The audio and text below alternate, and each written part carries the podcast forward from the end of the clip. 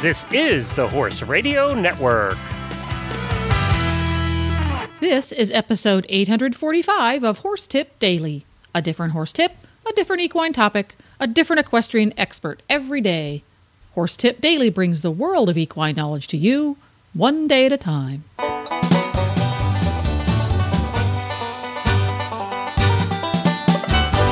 Greetings, horse people. Coach Jen here, and thanks for tuning in to Horse Tip Daily. Today's tip is an excerpt from the Horses in the Morning show. Show jumping rider Diane Little, who is also a regular contributor at HITM, joins the crew with some horse shopping do's and don'ts. And we'll get right to our tip after this important message from StatelineTack.com. Equestrians love summer. We relish the frenetic pace of horse show season, getting kids ready for pony camp, and even the mad dash to get into clinics with our favorite Olympians. The blood sucking insects, however, not so much. That's where StatelineTack.com comes in. Stateline Tack knows how important summer is to all horse lovers, whether they chase foxes, blue ribbons, or gold medals. Stateline Tack is your one stop website for all manner of summer survival products for you and your horse. Fly sheets and fly masks, fly sprays and spot on treatments, even feed through fly control and barn misting systems. You can find it all at competitive prices at statelinetack.com. You know, you learn as you go. I have to say, every every single week you learn something new about these animals. Well, that right, right by itself is uh, is sage advice. What um, what sage advice and helpful tip are you going to enlighten us with us today? You know, I wanted to talk about actually the process of looking for a new horse, of um, either whether it be leasing or purchasing. I have a whole bunch of kids that just are finishing a lease and are looking for something new. I have a couple kids looking for new horses, and then myself just sold my horse, so I'm actually in the process of looking for a new horse. So I figured it was on my mind, so I figured maybe we could talk a little bit about that. Who doesn't love to talk about horse shopping? Go for it. Yeah, exactly. Horse shopping. so, you know, I think I think one of the most important things. There's three things that I think are really important um, when you're going through this process. I think number one, you kind of have to sit down and really think about, um, you know, the three. There's three things that I really think you have to decide on, and that is discipline. Whether you want to be a jumper, whether you want to do hunter, whether you want to be an adventurer, whether you want to just do trail rides. It doesn't matter. Just really kind of pinpointing what discipline you're looking for. Um, I think size is important. I think that's something that people have to think about um, what's going to fit them best. And then I also think um, amount of experience. You know, am I okay with buying a five-year-old? Am I okay with buying a 18-year-old? You know, I think I think those are the three things that you really have to keep in mind. I also think people need to come up with a budget. I think that's extremely important. I think that's difficult sometimes, but come up with a budget so that you have, you know, something to guide you. And then lastly, I think it is critical that you bring your trainer along with you when you're doing this shopping. Even myself, and um, as you guys know, I'm a professional. I do not do horse shopping for myself. I have my trainer um, horse shop for me. I think that that's really important because then your emotions aren't involved and you can kind of take a step back and have somebody really look at the big picture for you. So when you help your students with horse shopping, do you have a tendency like the um, house hunters on, on HGTV? They show up at three different houses and have to make a decision. Do you have a tendency to line up a certain number of prospects for that student to take a closer look at, or is it more of a case by case, one at a time process for you? You know, that really depends on kind of the situation. Sometimes I bring my students to horse shows to look at horses, horses, and then they might get to sit on 10 in a weekend, you know. Um, mm-hmm. Other times, you know, you do it so that they're in school, they're busy, you know, hey, I found something that's interesting, let's go take a look. Um, so I think it really depends on the situation. I think it depends on whether or not these buyers are, you know, like we want to get this done within the next two weeks, or it's like, let's start this process in the next three months. I want something new. Um, so that mm-hmm. varies, but I have to say I, I do I do like to put a lot of thought into what I take them to see.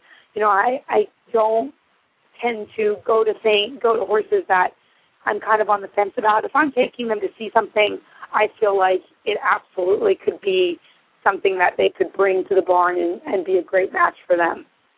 Mm-hmm.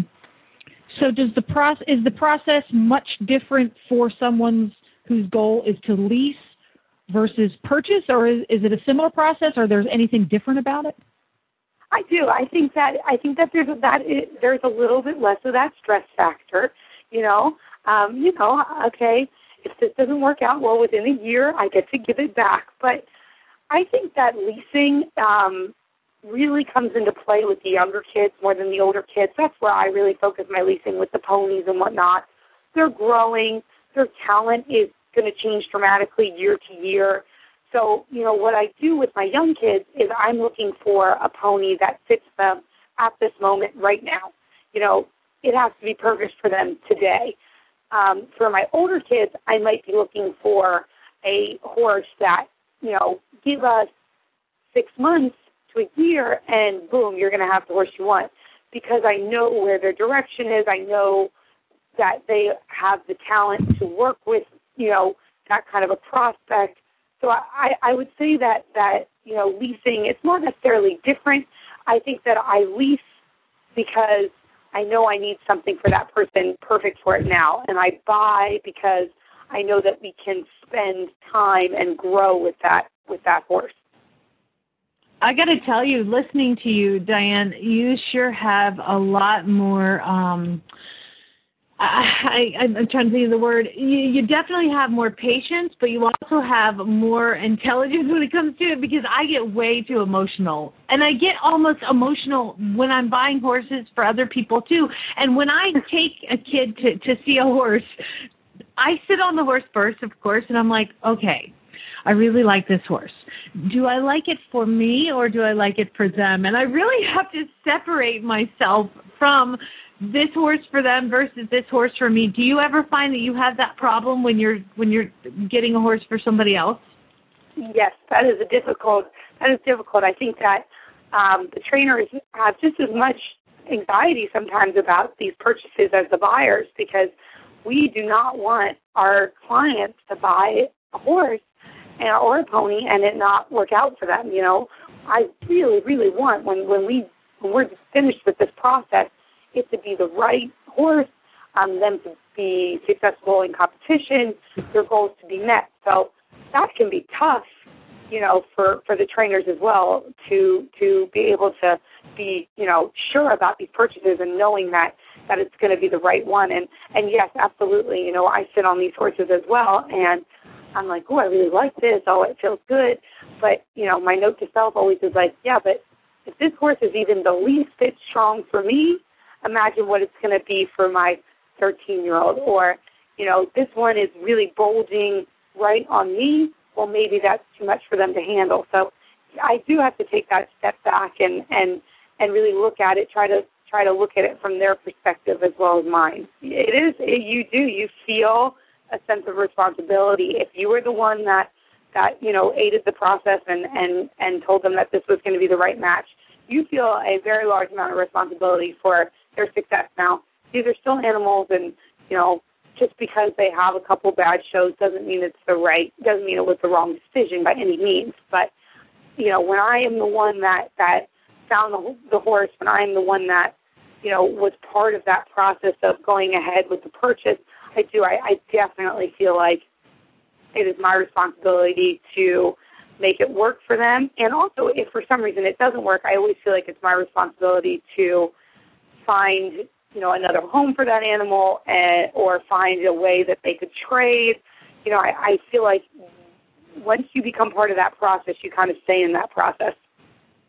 And that, my friend, is why we have you on the show because you are actually somebody who is accountable to their clients and, and does a good job. And I like talking to you about that because it makes me feel like, you, you know, there's a lot of people that just want to make some money and that just yeah. want to earn a dime buying or selling a horse. And, it, you know, listening to you describe your process. I'm sure Jennifer resonates with you too. That's exactly how I do it. I, you know, I, I feel responsible. I feel like I want the best to happen for these people. I want them to have a lifelong happiness. I don't want them to get too much horse and to get, you know, discouraged. And I don't want them to get not enough horse and feel like we need to upgrade again, that kind of stuff. So, uh, Diane, I, I, I like the way you go through it and I do appreciate that. And, um, let's see, if we were to sum this up and wrap it up in one tidy little bow, what would you say the most important thing about buying a horse or horse shopping is to your clients?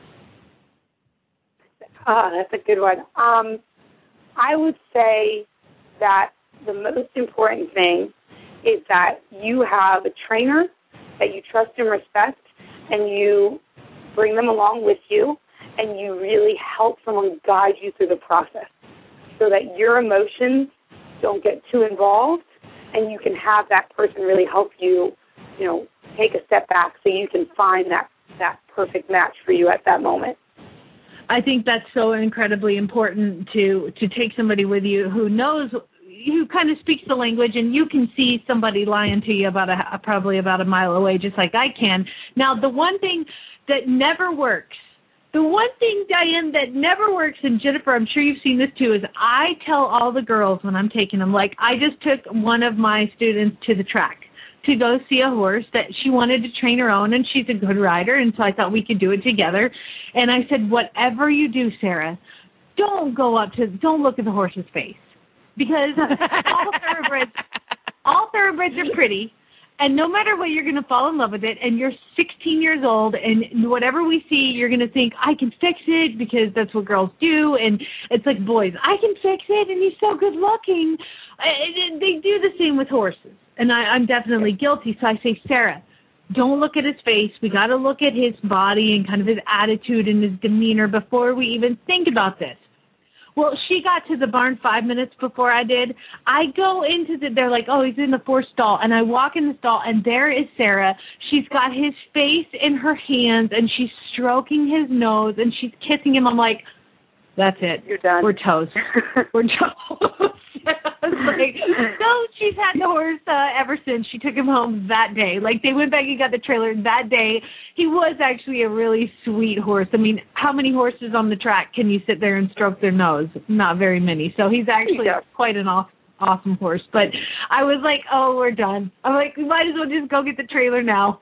She's in love. It's true. I mean, it's it's very, very, very true. You know, it's so easy to get you know, fall in love so fast, especially when you're dealing with, you know, somebody a little bit younger. So, so I've definitely been there where, where, you know, it's just they're just so pretty. the kids are like they're beautiful, and and you know, you're like I know they're beautiful, but let's just make sure that they can do the job that you need them to do as well. exactly. Well, Diane, thank you so much for joining us. Uh, we will talk to you again next month with your next jumping tip of the month. And that's a wrap. If you love listening to the Horses in the Morning Gang putting in their two cents on everything horse, along with fascinating interviews from around the equestrian world, tune in to horsesinthemorning.com every weekday. weekday. Don't forget to support our sponsors here on Horse Tip Daily because they do make these podcasts possible. Today's podcast has been brought to you through the generous support of StatelineTack.com. The Horse Radio Network and the Horse Radio Network hosts are not responsible for statements of guests or their opinions. Use your own judgment when listening to the tips provided by the experts on Horse Tip Daily.